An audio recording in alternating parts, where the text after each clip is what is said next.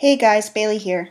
Just wanted to let you know that we recorded this episode before the fire at Notre Dame on Monday, so while we talk about Paris in the episode, we don't acknowledge the destruction of the cathedral. At this time, we're thinking of the people of Paris and of everybody who loves Notre Dame, and so we wanted to read a quote from Victor Hugo Love is like a tree. It strikes its roots deeply into our whole being and frequently continues to put forth green leaves over a heart in ruins. Paris, nous t'aimons. Welcome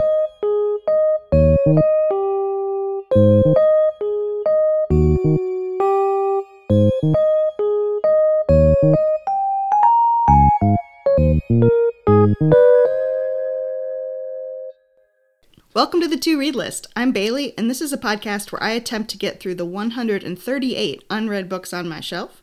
With me is my friend Toby, Hey. my brother Andrew, Hey, and my husband Dylan is our sound recordist. Hey. Hi, Dylan. So, we recently had April Fool's Day, and we got pranked by one of our listeners. Oh, I think you exclusively got pranked by our, our listeners. I guess so, because I'm the one. Yeah, it was addressed to me. So I received this package on April Fool's Day, and I opened it, and there's this card, and it says, "Oh no, Bailey." You have been gifted several incredible bestsellers. Looks like you'll have to add them to the to read list. Love Kate. I think this is a brilliant April Fool's. Um, but if if we wanted to be democratic about this, we could spread these wonderful bestsellers uh, throughout the good. I the was thinking list. that. And, I I and listeners, I am taking a bullet by suggesting this. These are. Uh, I why don't you just tell us what we Oh, got? I- I'll tell you what we got. So, Yeah. the first book I got is called Breakthrough on the New Skis Say Goodbye to the Intermediate Blues by Lito Tejada Flores. Le- I'm assuming Lito is on the cover of this book, and he looks like every I don't know every skiing grandpa you've ever seen. He's ripping down a groomed slope. He's got himself a windbreaker. He looks like he's having the time of his life. And apparently, according to the back of the book, it says he is the best selling author of Breakthrough on Skis and the producer of Breakthrough on Skis video series. So, this hmm. is Breakthrough on the New Skis. This is like the, the follow up. Well, I've seen the video series, so I'd be interested to see the source Really? material. Yeah. Toby, Oh, it sounds like well, it this says- one is perfect for you. This sounds like this is I'm is completely pretty kidding. good. I'm a cool snowboarder, dude. Come on. So that's one. That's book number one. There's four books. Book number two is Discovering Your Past Lives, the best book on reincarnation you'll ever read in this lifetime yes. by Gloria Chadwick. And the cover of this one is very grim. It's like this like apocalyptic like wall marching on into infinity. It's all in like bla- grays and blues and blacks. It's very we will intense. we'll post all these on our Instagram if you want to check out these covers. Yeah, um, and it was published in 1988. Okay. So, you know, very relevant. The year that I was born. There you go. year that of you were reborn. Oh, thank you, Dylan. So that's book two. Book three is Clay Aiken, Learning to Sing, Hearing the Music in Your Life, an inspirational memoir by Clay Aiken. Clay's giving us one of his uh, patented sultry glances. He's got his hand up by his side of his head. But wait for the He's got a real back. metallic tie on. Oh, another sultry glance. He's like on a cliff top. He's very pensive in these shots. Mm-hmm. His tie is way too big. All right, book four, and the final book, the best book. Yeah. The Clinical Aspects of Some Diseases of Cats by Joan O. Joshua. Published in 1965 is the publication date. Mm-hmm. And it's one of those really old books that probably will give you diseases. It, There's no cover to this. It's a it's a hardcover book that seems to have lost its its dust jacket at some point. Uh, it's just kind of a cobalt blue, and it has that like gilt print on the spine. and as we're flipping real- through it, like I can smell the Yeah. pages. That smells good. It smells like an old book. Yeah. Oh, there's like a cross section of like a cat ham bone. I'm not a doctor. So, thank you for these amazing books, Kate. Like, I don't, I mean, I can't imagine another book I would rather read. So, my question is, you know, What do we do? What do we do? I think that we're going to do some thinking about how we're going to integrate these into our regime, but I would love it if a listener has a clever idea. If you could email us at the to read list podcast at gmail.com. If you have some nefarious game that we could play where someone loses and has to read a book. Yeah. I don't know. We have some smart listeners. I think I think they could come up with something that would make us hate them. If you guys had to pick right now, which would you rather read? Skiing book, reincarnation book, Clay Aiken book, or cat disease book? Reincarnation book. I would most like to read the Clay Aiken book. Agreed. I would least like to read the skiing book. I don't know. Is that cat book just like a medical journal of cat diseases? Yeah. At yes, least the other one has least- like a through line of teaching you how to ski. Exactly. I, w- I would rather read cat diseases than skiing. I just don't like. I just don't like skiing, guys, and I do like cats, and you know maybe I Didn't need know to you know. had such a dislike of skiing. I'd say, I mean, my reasoning behind the Clay Aiken one is it seems like it'd be the fastest read by far. Oh yeah. Uh, in terms of other business, I have a little bit of. I don't even want. I don't want to say it. Shame. Yeah. yeah. Mm, Could it possibly be shame? At this point, I feel like you'd be letting the listeners down if you didn't have shame. weekly shame. Yeah. It is- yeah. So when I was going to pass out bookmarks to promote our podcast, I visited a lot of the small bookshops in Los Angeles and I saw some that I'd never been to before that were amazing. and two of them, I really wanted to support them. And I have a mm-hmm. book buying problem. Mm-hmm. So I purchased um, Simon versus the Homo sapien Agenda, the book that was the basis of Love Simon, at hmm. this bookstore called The Ripped Bodice, which is the one and only romance bookstore. And I purchased Crossing to Safety by Wallace Stegner, which is like a classic book that Yeah. Dylan's mom was telling me about. And I purchased that at the Iliad bookstore in Los Angeles, which is amazing. Don't they have cats? They do have cats. They Store have, cats? They have two bookstore cats named Zeus and Apollo.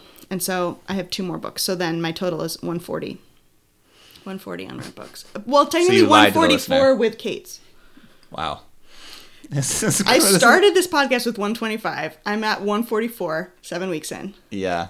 Yeah. Yeah. Fair enough. Uh, I have a shame that I'd like to say real quick. Ooh. And it's related to last episode uh, when Oh. I denigrated the legitimacy of adoptive families. I'd like to retract those comments. They were made in the heat of the moment. I I, was doing. I was saying anything I could to win, and I in no way believe that uh, adoptive siblings are illegitimate. It was a terrible thing to say. I, I- was just seeing red. All right, I wanted those points. I, I think that was clear because I know you, Toby, and I will. Uh, you are only like mildly against adoption. How dare you? No, I won't have you spread these lies. Uh, I'm gonna. I would storm out, but I'm connected by headphones to this enterprise. well, Andrew, do you have any shame that you need to report?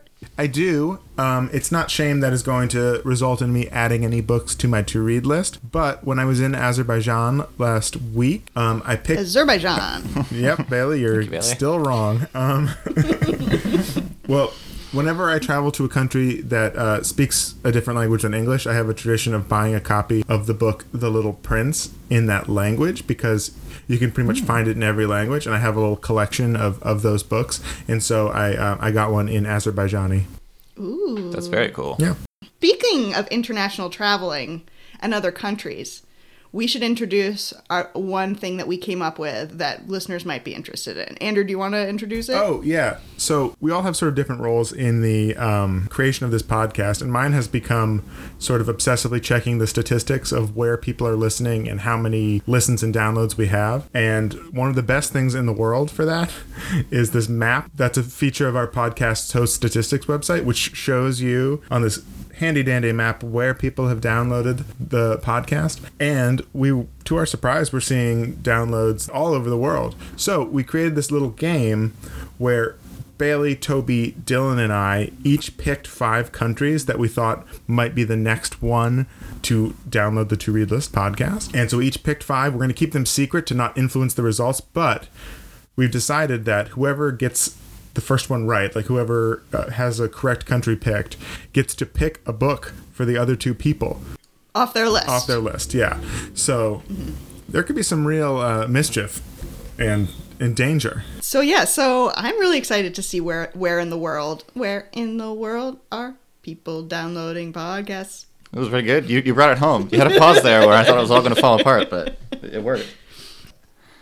So this week is Andrew's turn to share one of his books from his shelf, and that book is da da da da. Giovanni's Room by James Baldwin. Pew, pew, pew, pew, pew. That is a Those are respectful unfitting fireworks. reaction Yeah. to the content of this book. True. Those yeah. were like those were like erudite and intellectual pew pew pew. yeah. Okay, that's uh, Giovanni's room centers around a American living in Paris named David. It involves David uh, struggling to define himself in terms of his sexuality and in terms of uh, his desire and his own identity. The book centers around his relationship with a young Italian man named Giovanni, who becomes his lover, and a young American woman named Hella, who he's asked to marry him.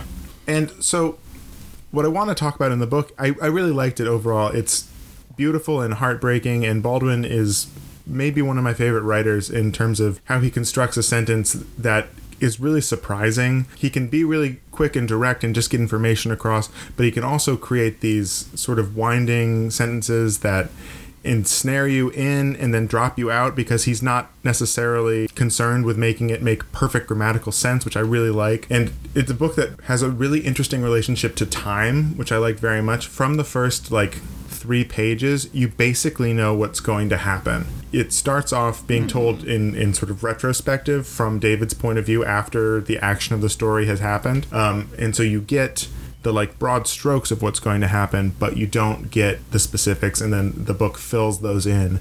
And I thought that was a really interesting way to tell it because from paragraph to paragraph, you could be at the end of the story, you could be somewhere in the middle, you could be beginning or even back into David's childhood because Baldwin just weaves those timelines together so well.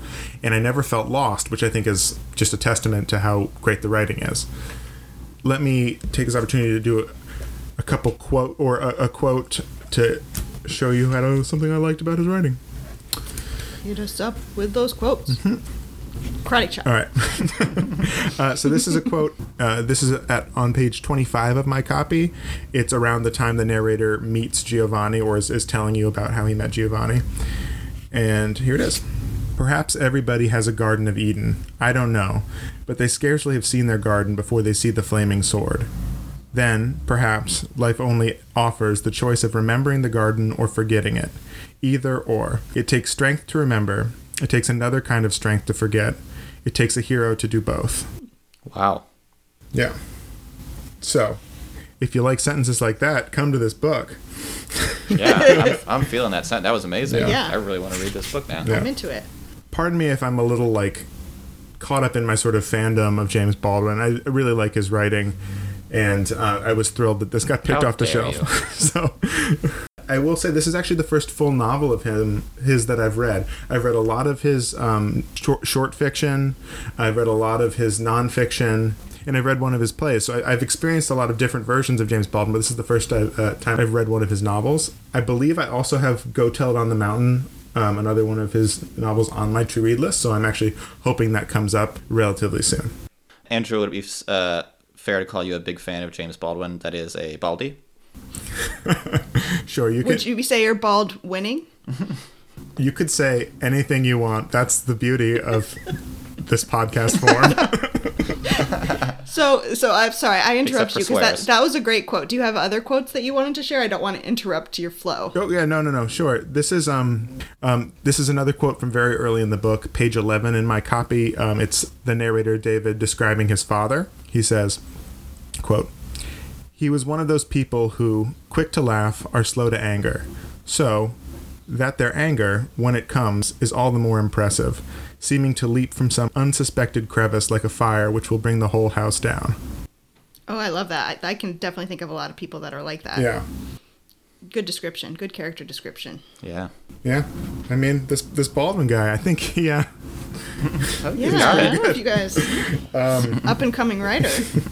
I don't want to say too much more about it because I don't want to influence at all people's experience of reading this book. Um, but as I said, I really liked how time was dealt with in the novel. Um, I really like how Baldwin created in David a narrator who sort of going off a previous conversation we had was a narrator who I don't know that I would necessarily want to spend too much time with. He's definitely complicated. He definitely is not always nice. He doesn't always do the kind thing, but he is told so compellingly you have to keep going with him. I also was really intrigued by how he creates the sort of the the dual nature of this love affair, which is like so desperately important to David and and and Giovanni and how it is like so necessary for them but also is a prison of a certain way. And there are many ways that Giovanni's room sort of becomes this like cell that they're hmm. not able to leave because of their desires and how society would look on it. And also them not being sure or David specifically not being sure what he actually does desire and who he does want to be in this world. Right. There was one um, particularly good quote in the book about Paris, which I wanted to throw in based on our Notre Dame and movable feast discussions. And I want to see if you agree with this, Bailey, having lived in Paris for a few months. I'll just say real quick to read list podcast, more like le to read list podcast. Le to read. Le to read. yeah, this is like the perfect combination book because uh, David is from New York City and it takes place in Paris, which are the two cities that have come up more often than anything else in our Yeah. all of our books. Yeah. So this is David just talking to Giovanni about uh, the differences between New York and Paris. I like New York too, I said, uncomfortably aware that my voice had a defensive ring, but New York is very beautiful in a very different way. He frowned. In what way? No one, I said, who has ever seen it can possibly imagine it. It's very high and new and electric, exciting. I paused. It's hard to describe. It's very 20th century. You find that Paris is not of this century? He asked with a smile. His smile made me feel a little foolish. Well, I said, Paris is old, is many centuries. You feel in Paris all time gone by. That isn't what you feel in New York. And I thought that was a fun quote about Paris. I think that's true. And I also relate to that quote because it reminds me of how many times I've had the conversation with people. I don't know if you've had it too, Toby or Andrew, of like the New York versus LA debate. And hmm. every time I'm like, well, I like LA more, but like New York is good. It's also good. but it's just not, it's just not my thing. Mm-hmm. Yeah. I have a question related to all this. Yeah, Um, for sure. Do you know if it's at all based on James Baldwin? Are racial issues also a part of it? No, and I, I don't want to step on Toby's research here, but like very specifically, the character is written as white. One of the first descriptors you have of him is that he's blonde haired, and Baldwin went out of his way, I think, to make sure that that was separated. In fact, there's a pretty famous quote that describes this, and I think Toby probably has it, so I don't want to say it now. Do I, I do have it. Um, I, I don't want to start start my research right now, um, but since we have stumbled on this organically, I will say, yes, James Baldwin did speak about this and spoke about the fact that he made his protagonists, all of his protagonists, or the main characters, white. Uh, and he's quoted as saying, uh, "The book was not so much about homosexuality." It is about what happens if you are so afraid that you finally cannot love anybody. Um, and so basically, they asked, you know, why your "Go Tell It on the Mountain" was your first book.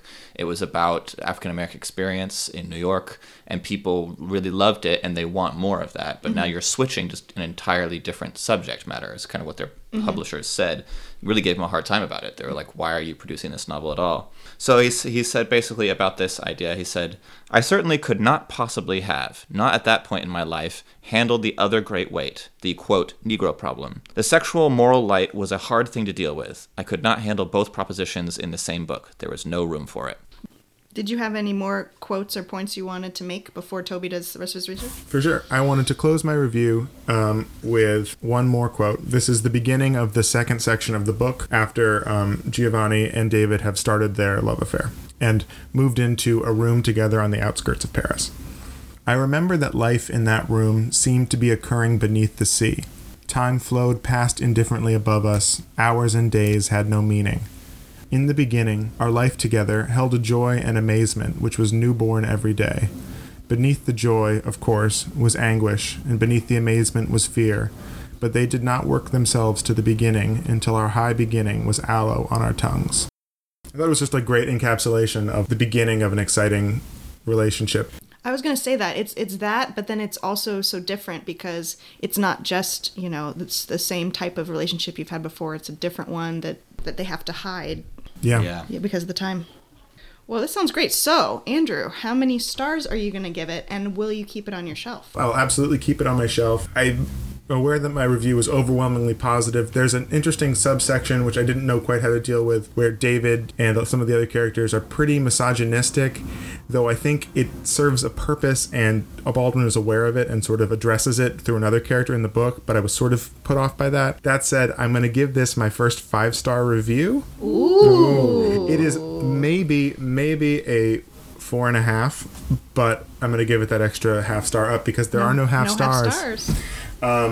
But so I'll give it five stars. The only other criticism I have of this book is most of the time the characters are speaking in French in the book. And that's dealt with by the fact that everyone speaks French, so just, it's just written in English. But he throws in like little French isms throughout it. And as someone who doesn't speak French, since the characters are already speaking French to each other, I did wish he just translated those. Only other criticism. That was my major criticism with um, the brief and wondrous life of Oscar Wao. Is there's no effort to translate it at all, and I don't speak Spanish, and so I guess I we had opposite experiences there. That's frustrating. Yeah.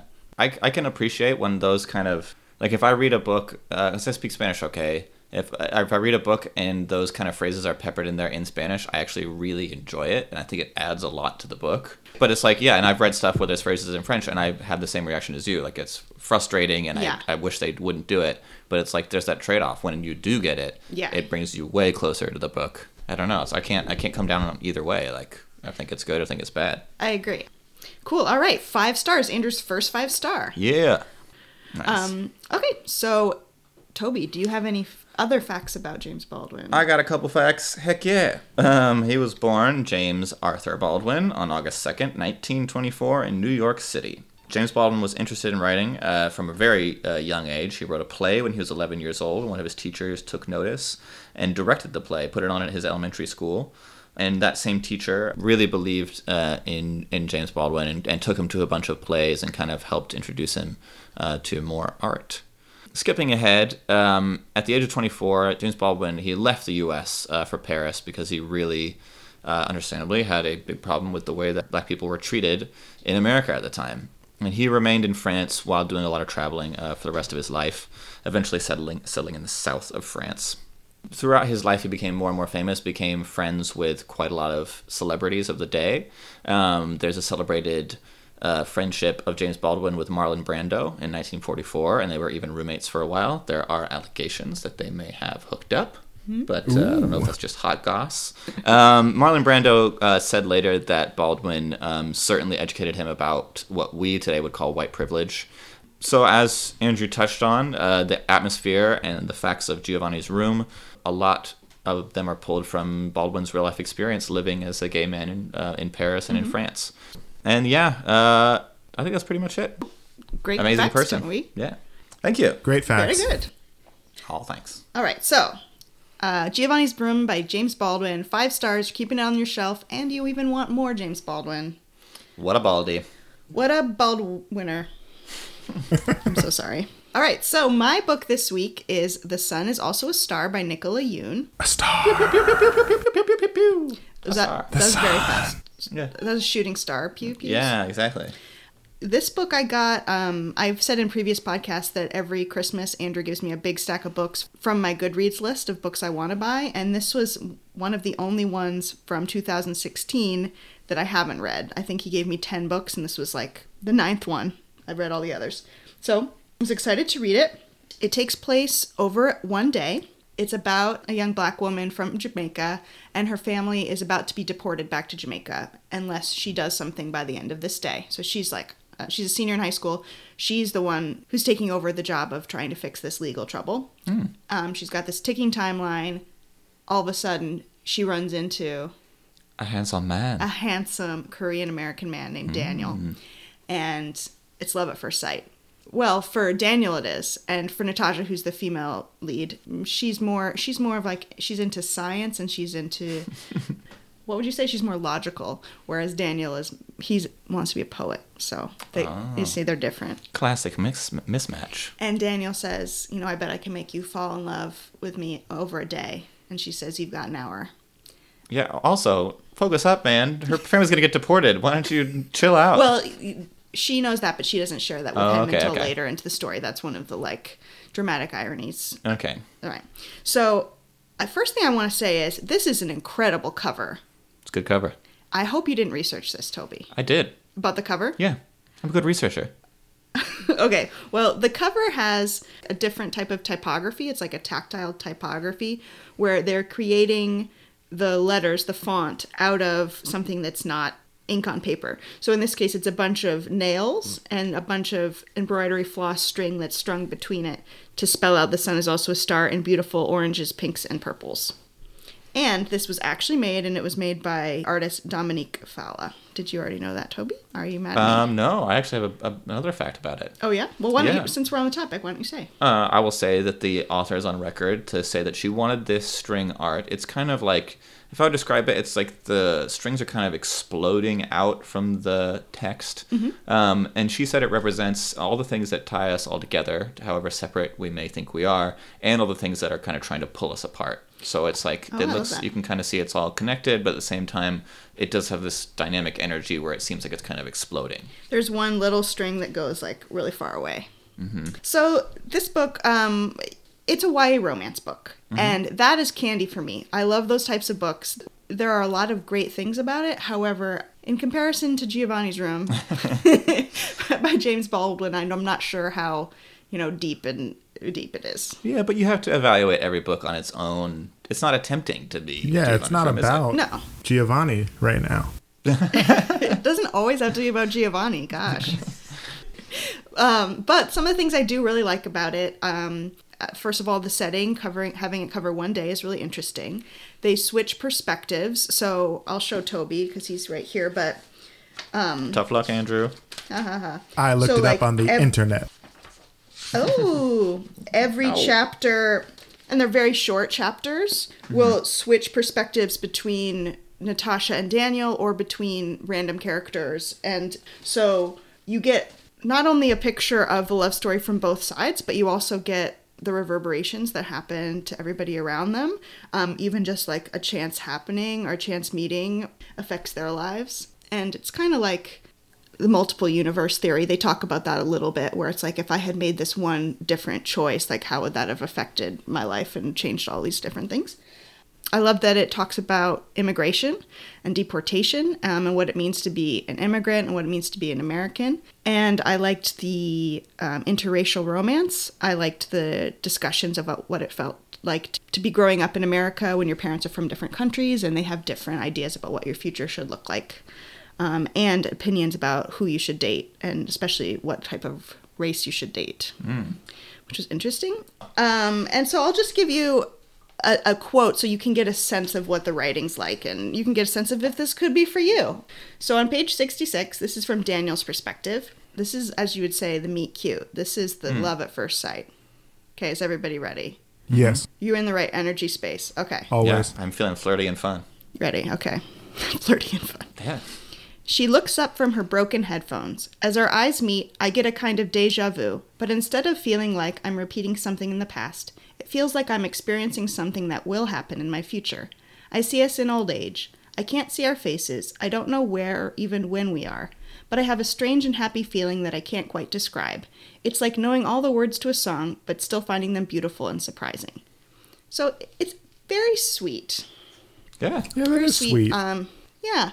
And what's going to be my major critique of this novel is that were I to read this when I was 17, I would be 100% on board for all of this. Hmm. And I would just love it and find it incredibly profound. And I still think it has a lot of that. With that said, I think in my jaded 30s, I look at it a little differently. Like having had that first love and having had your heart broken or having gone through all these different breakups or relationships, it's just first love is sweet or love at first sight is sweet, but it might just be infatuation and there's so many mm-hmm. other things. Yeah. But if you, you know, put that aside and just lean into the sweetness, it's lovely. Yeah. I mean, you have to do that to to enjoy these books. I think, and that's like why you enjoy them. It's like, yeah, you buy into it. It's it's like you don't read a fantasy book and be like, well, orcs aren't real, so Right. it's like you you got to be on board. Right, and it's it's just different because as a realistic book, you can't be like, well, love isn't real. Yeah. But that's kind of what you're saying. Yeah, exactly. Yeah. I have a quote related to the title.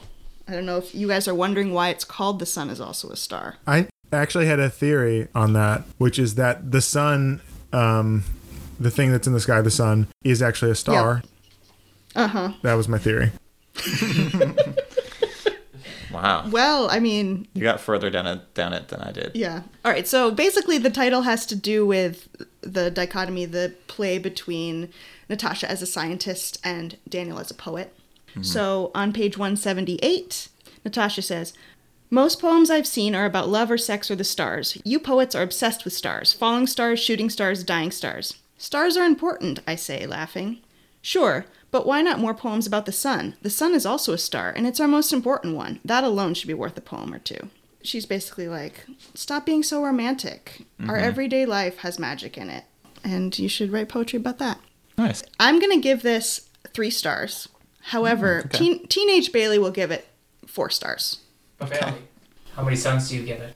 Dylan just asked how many suns do I give it, and here's the thing: the sun is also a star, so I'm gonna mm. give it three suns. And I'm gonna keep it on my shelf for now. I might pass it Because the on. cover is dope. exactly because the cover is real dope. Um, but I probably won't keep it forever. But uh, just out of curiosity, do you guys have like a favorite book genre that you really enjoyed as teenagers that maybe you're not necessarily enjoying in the same way now? Um, I read. I still enjoy him, but not to the same level. I read a lot of Chuck Palahniuk in high school. I can picture what you were like in high school based on that sentence. I was trying pretty hard.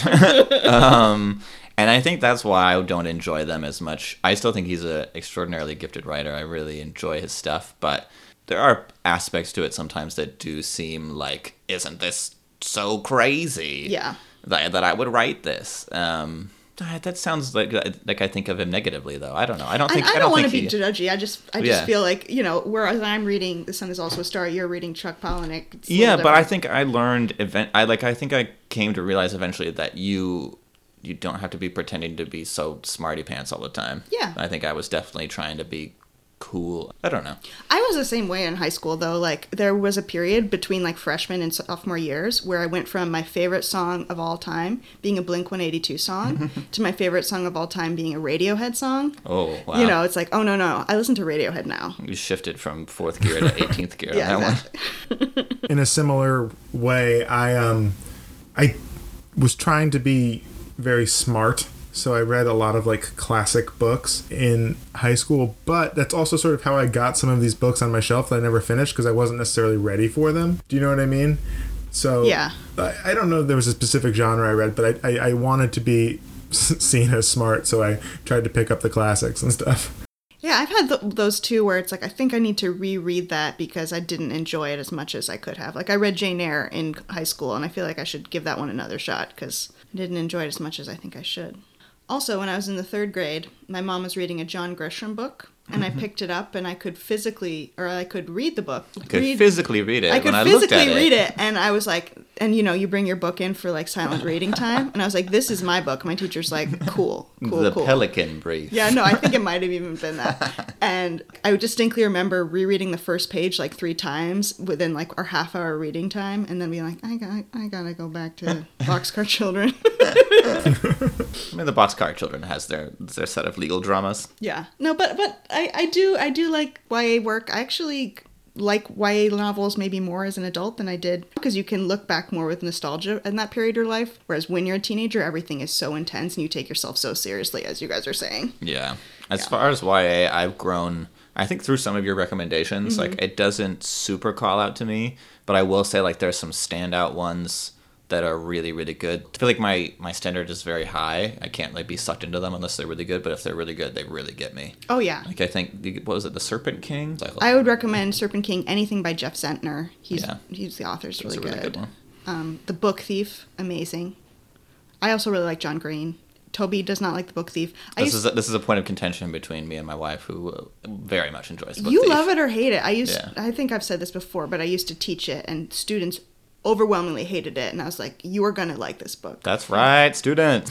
I, I was cataloging the books when I got them back, and one of my students had there was like a little bookmark inside, and it said, "You might not like this book at first, but stick with it. You'll like it in the end." I was like, adorable, but also she didn't like it at first. Oh, that's really cool. That's though. cute, right? Yeah. Yeah. Um, Bailey, what did you use as your bookmark? Which one did you pick? Oh, great question. I used a bookmark from the Iliad bookstore, which I had just been to, and it was a deep purple color, which matched the cover. and that's why I picked it. Excellent. nice. That was a much more satisfying answer than I than I anticipated. Um, Wait, what did you use for your bookmark, Andrew? Um, I used the ticket stub from going up the Maiden Tower in Baku in Azerbaijan. Very cool. Well, that that sounds cooler than mine, but Well, I, I, it Well, wasn't it wasn't meant, co- wasn't color coordinated. wasn't meant to be a, a, a competition, but everything is a competition. Yeah, what a, what a coincidence. Andrew su- suggests this as a segment the time he has a totally baller bookmark. All right, Toby, hit us up with some Nicola Yoon facts. All right, Nicola Yoon.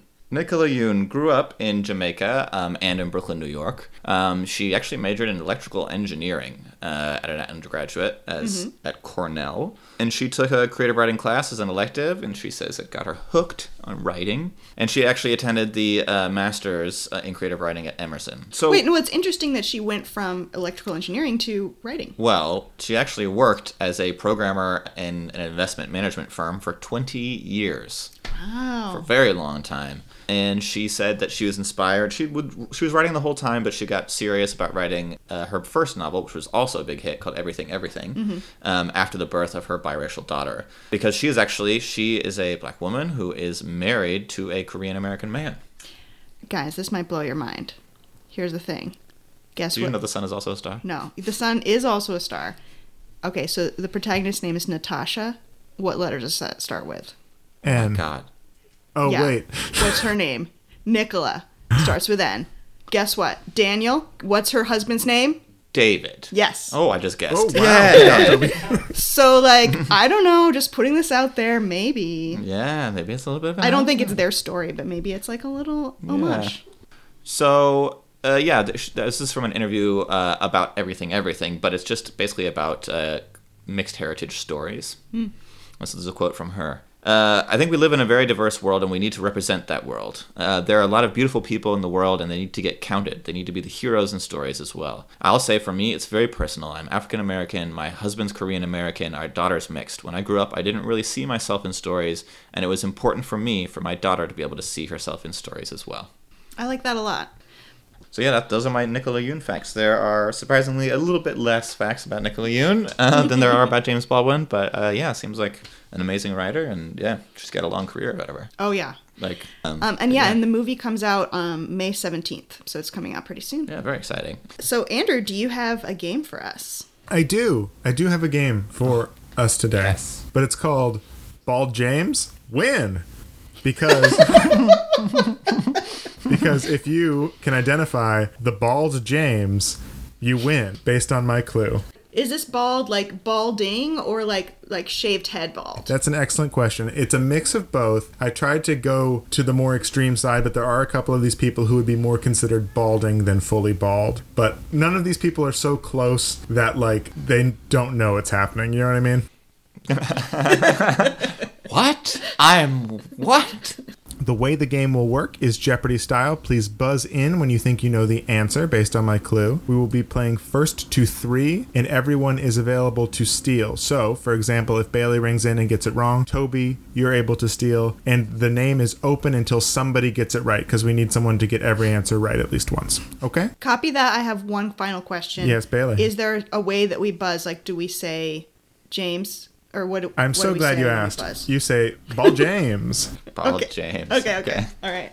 All right. I got this. I'm gonna win, Toby. I've been I- winning a lot. I can't even think of one Ball James, so I think you might win. Yeah. Well, let's try it out. Are you ready to play Ball James? Win. I'm ready. All right. Tony Soprano.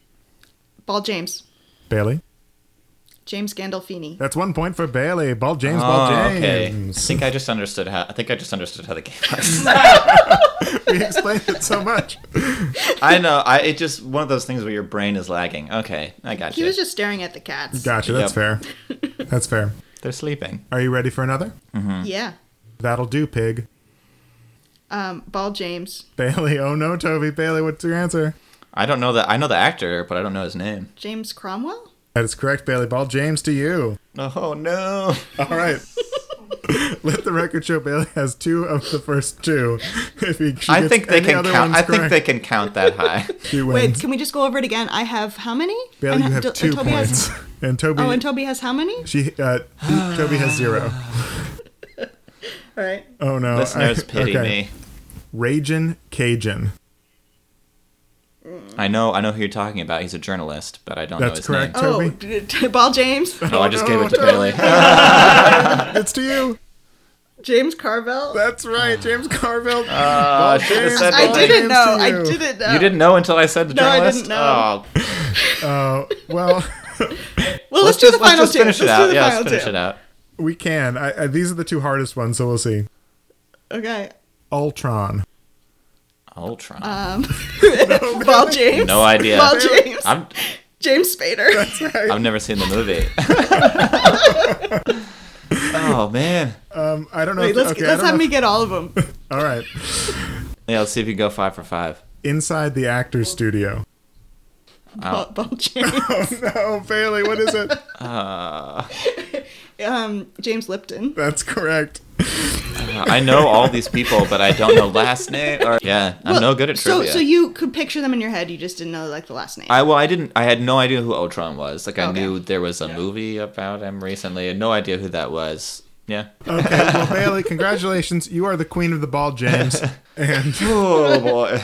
Oh But man, I can't even to speak Bailey. right now. Congratulations, well, thank you. Bailey. I feel a little bad, actually, a little guilty. I guess I had James Bald lose. oh, All right, well, it's that time of the podcast where we do the choosing. ooh, choosing. Bailey, anything you want in your next book? I I'm on a little bit of a YA kick right now after the last one. I would love to have you know another YA book. I feel like I've been getting a lot of uh, a lot of classics so far. Kind of hoping for a, a newer book. So Dylan, it's in your hands now to either give us what we want or break our dang hearts all over the field. Well, for Andrew, speaking of breaking your hearts out all over the field, are you saying full hearts? Clear eyes? Oh, Can't lose? Oh my! He has number 31, Friday Night Lights, A Town, a Team, and a Dream by H.G. Bissinger.